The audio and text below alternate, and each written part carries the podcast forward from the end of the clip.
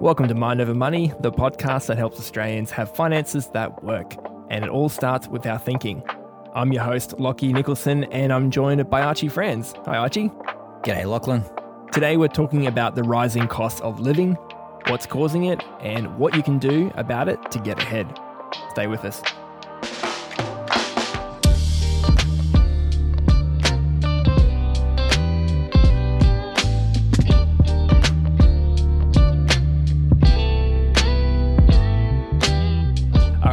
Into it. There's plenty of discussion going on uh, lately about rising living costs. Uh, you've likely felt these effects yourself at the fuel bowser, or maybe with your rent going up, your insurance going up. Everything feels that little bit more expensive lately. And let's be real, it can add some stress to your finances. And for some people, it's really pushing them to the edge. So if you're listening and you're thinking, yeah, that's me, I am a little bit stressed and worried about future living costs, we're here to help. Over the next three episodes, that's right, this was going to be one episode, but we're going to actually break this over three parts. As we started to look at this, we realized it was a bit detailed. Uh, we'll be looking at three areas where costs have gone up, and we're going to give you practical steps to overcome these changes. Uh, because really, taking action is the key, and it's how we build resilience and it's how we get ahead. So, we're here to help you with that. And of course, everything we discussed today, you can implement with the help of your Waymaker advocate. And if you don't know what I'm talking about, head to waymakerfinance.com.au. The link is in the show notes. Yeah, sweet. Let's jump into today's one, which is the rising costs of rent and mortgages. Yeah, we've got a link to SQM research in the show notes. Archie, what is that graph showing us? That graph's showing us that, you know, we've only just had a rent rise basically in the last 12 months. Otherwise, rents have been sitting very stagnant since the GFC, which is 2008, 2009.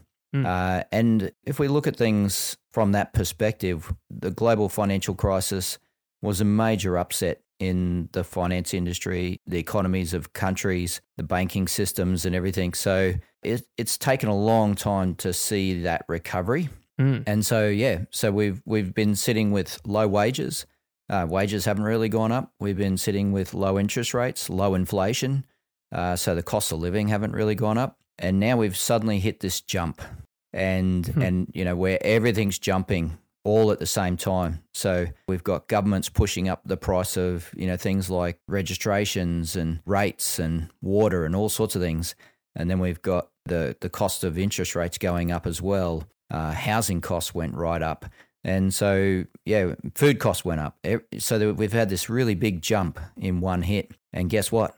Wages have not jumped at the same time. So we're, we're definitely feeling the pressure because our wages probably haven't gone up uh, or they've gone up a little bit, but we've had this really big increase. Mm. And if we look at Brisbane, Brisbane rental prices have gone up 20%, Sydney rental prices have gone up 25%, and the national rental prices have gone up 12%. So so yeah, we've got this rising cost happening in the the housing market. Yeah. And vacancy rate's really low too, isn't it? Yeah. So so that means there's not a lot of rentals. And there's been a few reasons for that too. And especially when we saw uh, there was a big jump of people getting into their first home. And so that actually took some of the rental properties off the market because people bought them up as their first home. Uh, but we've also had, uh, you know, a slow rate of building houses in Australia as well. So it hasn't kept up with demand. Yeah. We've had some good immigration levels, but we haven't quite kept up with housing supply. Mm. Yeah, and now we've got the rates going up. Yeah, this week the talk on my street was the new valuations of land in Brisbane, and that's been Mm. pushing everyone's rates up. So Yep. rates have gone up again in Brisbane because those lands have been, you know, revalued. So it's a conglomerate of many things at once. But that rent chart was interesting because we, we look at it over the last 10 years and it has just been ticking along. And all of a sudden, everything's just hit. Mm. All of a sudden, everything's going up. So is it strap in? Is it this the new norm? What what should we expect going forward? Yeah, I, I think this is the new norm. We've been sitting very stable for a long time, and now we've got a recession. Uh, it's a, been spoken of as a global recession, so uh, prices have gone up and uh, change is happening. So, yeah, we're, we're Mm. moving into a new territory. I, I think the other thing with housing, too, is that um, it's not just supply. Uh, if we look at the houses that are sitting empty in Australia, there's actually a lot of them. Hmm. Why why is that? Well, part of it could be because we've got this big retiree population coming through, and Mm. they're they're buying up a house on the coast or somewhere else where they want to live, and so they're now sitting on two houses. And I saw this starting to happen probably five six years ago, and so certain areas along the coast, you know, suddenly had these massive price rises in house prices because there was such demand from this sector of the population buying up the second home. Mm, their retirement home. Yeah, and just sitting on it, not actually renting it out. So, so we've got a, a large number of homes sitting vacant, which is also adding to the problem of you know not having houses for renters. Do you think this is why about two years ago, Josh Frydenberg, the then treasurer, came out and just all of a sudden introduced this policy around uh, downsizing and being able to downsize your home, put money into your super? Do you remember that a couple of years ago? Yeah. So, so basically, yeah, be able to sell your house that you're living in and move a large chunk of that money into superannuation. So that would really suit these guys doing exactly what we talked about. They're, you know, they bought the second home ready for their retirement. And so now they can actually uh, sell their, their home they're living in and move money into superannuation. So, so they're in a good position, but it's definitely putting pressure on our housing market. Okay, so from rising rents, I guess if we were to draw a bright side from all this, is that pressure would be on wages to help wages go up. And with low unemployment over a number of years, that should help with putting pressure on wage rises. Yeah, with low unemployment and wages not growing over the last 15 years, uh, they have grown in the public sector, but they haven't grown in the private sector. So now we're seeing people switching to the public sector to get jobs, to get that better income. Mm. So that's putting pressure back on the private sector again to increase incomes again. Uh, so that's that's where we're at at the moment. So there's there's lots of pressure at the moment. There's lots of change at the moment, and you know we, we're definitely looking at a new norm uh, with the current scenario. Okay, well, let's move over to the mortgage side now. Uh, we've seen the cash rate, which was ticking along at what, 1.5, 1.25%, the cash rate, and then it just plummeted to 0.1 or something like that during COVID, which ratcheted up home borrowings and ratcheted up pricing with it. Now it's gone back very quickly up to 3.6% and maybe even higher later in the year. I left my crystal ball at home, so I wouldn't know. So, how have all these rate changes contributed to home prices of late? Well, with those really low interest rates, uh, people were able to borrow more. So, uh, and especially if you think about what we were just talking about with people buying a second home ready for retirement, this was the perfect time to do it because the low interest rates meant that they could borrow against their own home and and buy that second property. It, it did feel like this when rates came down. There was this sense in the air of anything's possible. And I think that's like we get a little bit too happy when money gets too cheap. And I think Yep. the government was a bit like this too, right? We just printed so much cash. And yeah, it Mm. just feels like when everything's cheap, people just went out and was like, let's do it. Now's the time. Yeah. So we've we also saw you know through COVID a big uh, supply problems, and so the cost of building a house rose dramatically, and Mm. and so this has also contributed to problems around the rental market where you know it was cheap to build houses before uh, and put them on the rental market, but suddenly we've got this big price rise in housing costs uh, to to actually build a house. So Mm. it's a lot harder to build and put them in the rental market, and also you know we've got that let's get bigger syndrome. Let's upsize. and so we've we've had people building much bigger homes, borrowing a lot more money because the money was available. And we also had people buying up cars and car prices went up. So we had people borrowing a lot more for cars as well. You know, so we've, overall we've had a lot more debt go onto the books for Australia. Uh, the increase in debt is quite large actually. Yeah. Yeah, there's a link we'll put in the show notes to an ABS chart about new loan commitments across business, mortgage, cars. Mm. And uh, it's interesting because for two reasons uh, loan commitments have gone up quite a bit, but also you can see where the fixed rate loans have switched and have come off. Let's talk about that and loan commitments. Um, we are looking at that chart before, and the average mortgage in Australia is now at about six hundred thousand. It's like seven eighty or something for New South Wales. But back in COVID, it was about five hundred thousand nationally, and back in twenty eleven, it was three hundred fifty thousand. So Yep. since 2017, I think it was, we can see there's been this big jump in borrowings. Like, what's been going on here? It's it's almost like as rates were going down, we just kept borrowing, and you know, land land's been going up, of course, and Yep, land prices went up. like you said, homes have become more expensive, and Yep. and we're building bigger. Uh, This this sounds like a case of we've be we've been biting off more than we can chew. Yeah, yes and no. Um, like for some of us, yeah, we would have bitten off more than we can chew. And for others, it's been a matter of just plugging away at paying off the mortgage, the existing mortgage. Uh, but there is that thing about the Joneses effect, keeping up with the Joneses, or or social, keeping up with social media. Maybe we should call it that nowadays. Keeping up with social media. And so all these people were posting posts on social media around their new car, their new home. And, you know, I saw in the work that we do with people, there was a lot of pressure on people about, oh, I should be up upgrading my home or I should be upgrading my car. And so, uh, you know, you could Mm. definitely feel that pressure and see that pressure coming through. And so that was happening. You know, we, we've we've seen those borrowings go up. But again, when you mentioned before, you know, seven hundred eighty thousand is the average loan in New South Wales. That's also backed by a higher wage. So it's all it's all relative.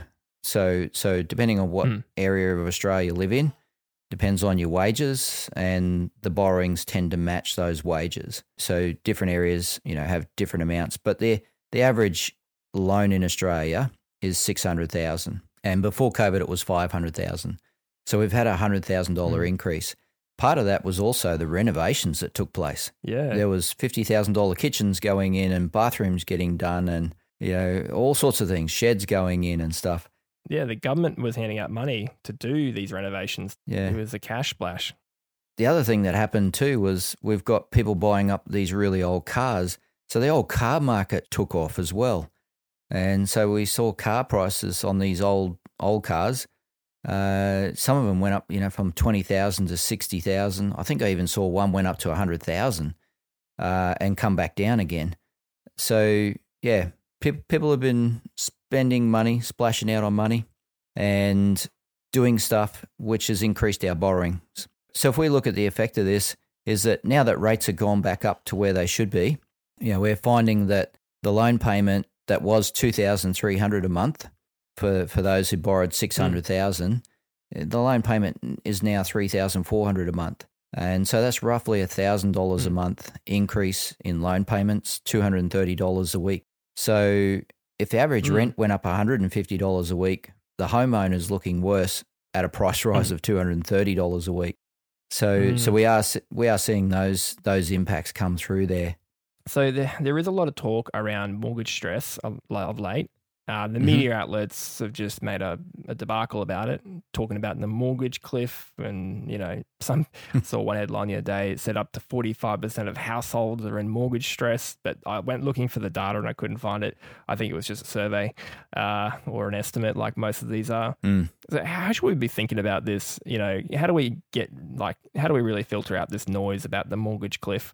uh, and all the doom and gloom that's been painted out there. Yeah, yeah. Look, if we look backwards again, our home loans are now going out to 35 years. So we've got banks now offering 35 years on a home loan. And and again, that Mm. to that's to that's to get us to borrow more money. And the more money we take on, uh, you know, the harder it is to pay off that home. And and generally, you know, to get financial freedom, you need to be probably spending 50% of your of your net income on the paying off the home so that you can Mhm. get that thing paid off in 10 years and free up your money again and save yourself a, a massive amount of money in interest. So, you know, when they say, you know, mortgage stress if you're over 30%, well, it, it can actually be worth your while to go over 30%, get that loan paid off and get yourself free Mm. again. So people who've been paying off their loans, their, you know, their home loans over the last five, ten years, uh, they're actually in a good position with what's happening right now. It's really just Mm. you know, anyone that's taken on a new loan right now, it's time to reassess that loan. It's time to reassess is it suitable Yeah. to you know to you as a family? Uh, is it you know is it suitable the amount that you're repaying, and are you happy with where you're at? You know, because some people are going to say, Well, I'm happy to pay the extra money because I want to live in this home and I want to raise my kids here. I want to send them to this school. And it's really just have that discussion. Have the discussion with, with your partner or whoever you need to have the discussion with. Work that through. If that's if that's your answer, great. You know, it'll get rid of the stress. um, but if you decide, no, I want to change my loan, I want to get a better interest rate, I want to you know, even maybe downsize my home and go for something else to get myself in a better position, uh, then you know that that could be a really good option as well. But you just got to work it through. After the break, we'll come back and talk about practical steps you can take around your rent or your mortgage. Back in a bit.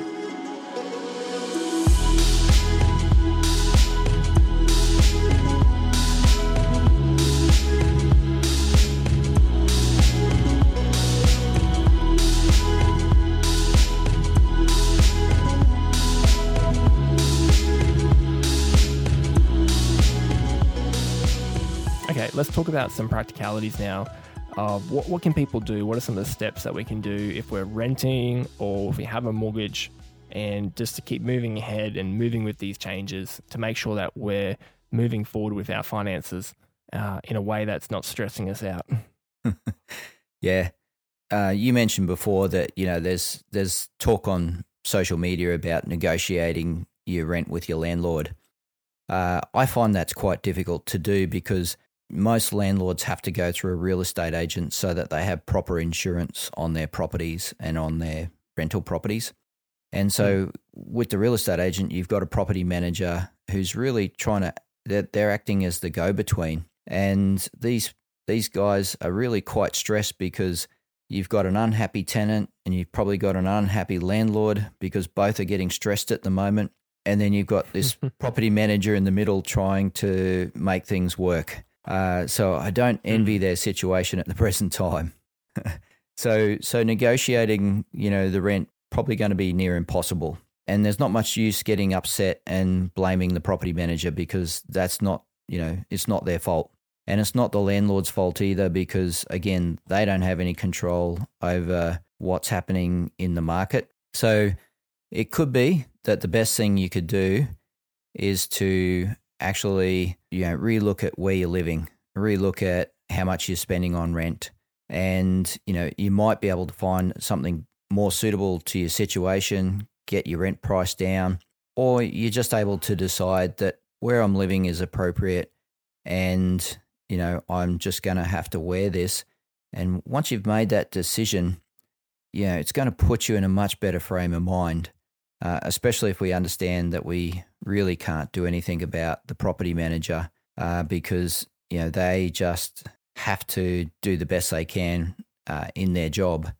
I guess if you receive a rent increase that doesn't suit you, it could be a really good opportunity to think about buying a home. And it may just give you the motivation that you need to finally buy something um, and go down that path. And I know some people have been avoiding it. Maybe some people have been waiting for property to prices to come back down. This could be the time for you to knuckle in and and uh, start saving towards a home. Yeah, I, I think you make a really good point there, Lachlan. Is is that we need motivation, and sometimes this is the only motivation that's actually going to get us to do something. Uh, is you know how much we're spending on rent, and looking at how much we can now afford to get into a home. So it's a good time, good opportunity to to work on that. Mm. And we've got really good government incentives now to do this as well. So if it's your first home, we've got some terrific incentives and basically you can save 30 grand in in the first year by the the government incentives that we've got and the tax benefits that we've got uh, to get into your first home. And then the other thing we we want to you know encourage people with too is that you know don't wait because you know people saying oh prices are going to fall again. Well, we've just seen 15 years of the prices sitting quite stable. Actually, you know, there's certain suburbs that went ahead because uh, of the demand for those suburbs, but generally overall, you know, nothing really changed in 15 years. Yeah, and that's what we find with property in these situations. We get a jump and things are going to probably stay at that level for who knows how long, and maybe another 10 years or we might still see increases because of where we live and what's going on, you know, with population changing and people moving in. So Mhm. yeah, I always I always say to people, look, you know, we don't wait for an opportunity. Uh, you know, quite often the pressure's already on us that we have an opportunity. So so let's make the most of it. I I love that. Make the most of the opportunities in front of you. Don't just wait around for them. That's good. Yeah. And we can do that sensibly um, and appropriately. And one of those Yep. ways is working with a mortgage broker. So you can get a good assessment of your finances. You can understand Mhm. what you can borrow and what's appropriate to borrow for your situation and make some good, clear decisions uh, and Yeah. take action. That's the key. Yeah, you don't want things falling over and missing out on those opportunities. So uh, a broker can make sure that you're prepared and ready to go and you got your right foot forward and so that you can secure that home loan uh, and Mm. secure that home that you're looking for. Yeah. And and the classic right now is with these higher house prices, we've got probably possibly got a much better loan to value ratio, which is actually going to put us in a Mm. better interest bracket. So so we Mm. can actually save on interest because we're going to go into a better interest bracket. So there's always positives to things. We just got to find those positives and usually we need someone who's an expert in this or someone that's really knows what they're talking about to come alongside us and help us understand our situation and what's going on. And like Mm. I recently met with someone who thought their situation was really desperate. And when we went through and looked at everything, they actually had a really good situation. Yeah, but their inner dialogue was that they were doing badly, and all we had to do was find out why why was that inner dialogue, you know, saying that they were doing Mm. badly when the actual figures were really good. Righto. So if you're a mortgage holder, um, we've got a few options here. Some really good options. One one is the the better loan to value ratio, which is, can give us a, a much better interest rate than what we're currently on.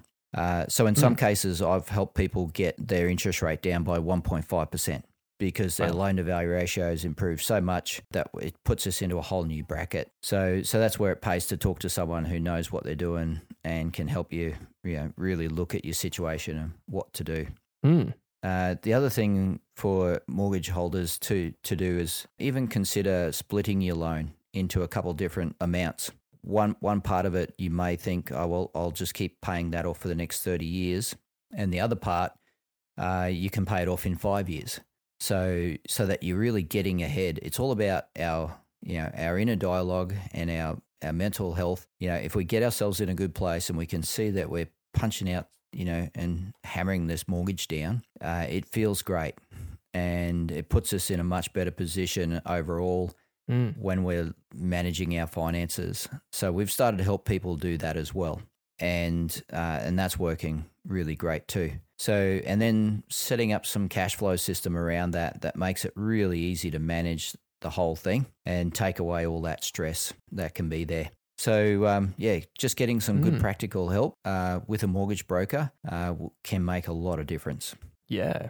So reassessing your loan, the LVR might have changed, possibly splitting your loan, or if you can't get a, a better interest rate with your current lender, maybe even refinancing to another lender and seeing if that's appropriate as well. Yep, that's Mm. right. So we, we've got options.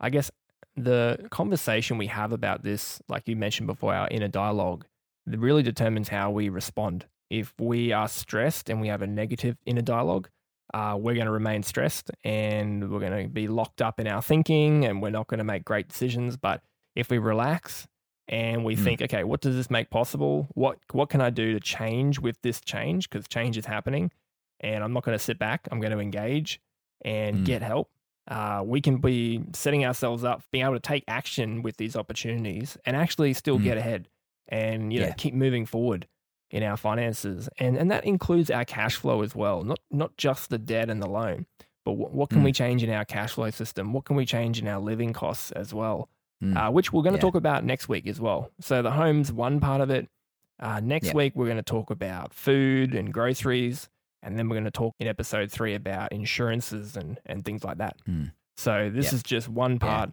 of our living costs. The great the great thing about working with a broker on your home loan too is you should be doing some work around your cash flow, around what's coming in and what's going out. And so you can actually get some support around that as well of, hey, are my costs okay? You know, am I paying too much Mm. for something? Because, you know, as brokers, we get to see a lot and uh, and can actually say, yeah, this this looks really great, or actually you could be making some changes that could really save you a lot of money. Yeah. So so there's there is some good advantages here in you know getting in and doing some work with a broker. Okay, well that's part one, guys. Wrapped up out of our mm. three part discussion. Thanks for sticking with us, and we'll talk to you again in the next episode. And before we go, remember this podcast is education purposes only. Uh, nothing we've talked about today is should be considered as your personal financial advice. Do not get your personal advice from a podcast. That is just generally a bad move. So if you'd like to speak to someone about your personal finances, including your home loan, head to our website, waymakerpodcast.com.au, and click Get Financial Help. There's a link in the show notes. Cool. Thanks, Archie. Thanks, Lachlan.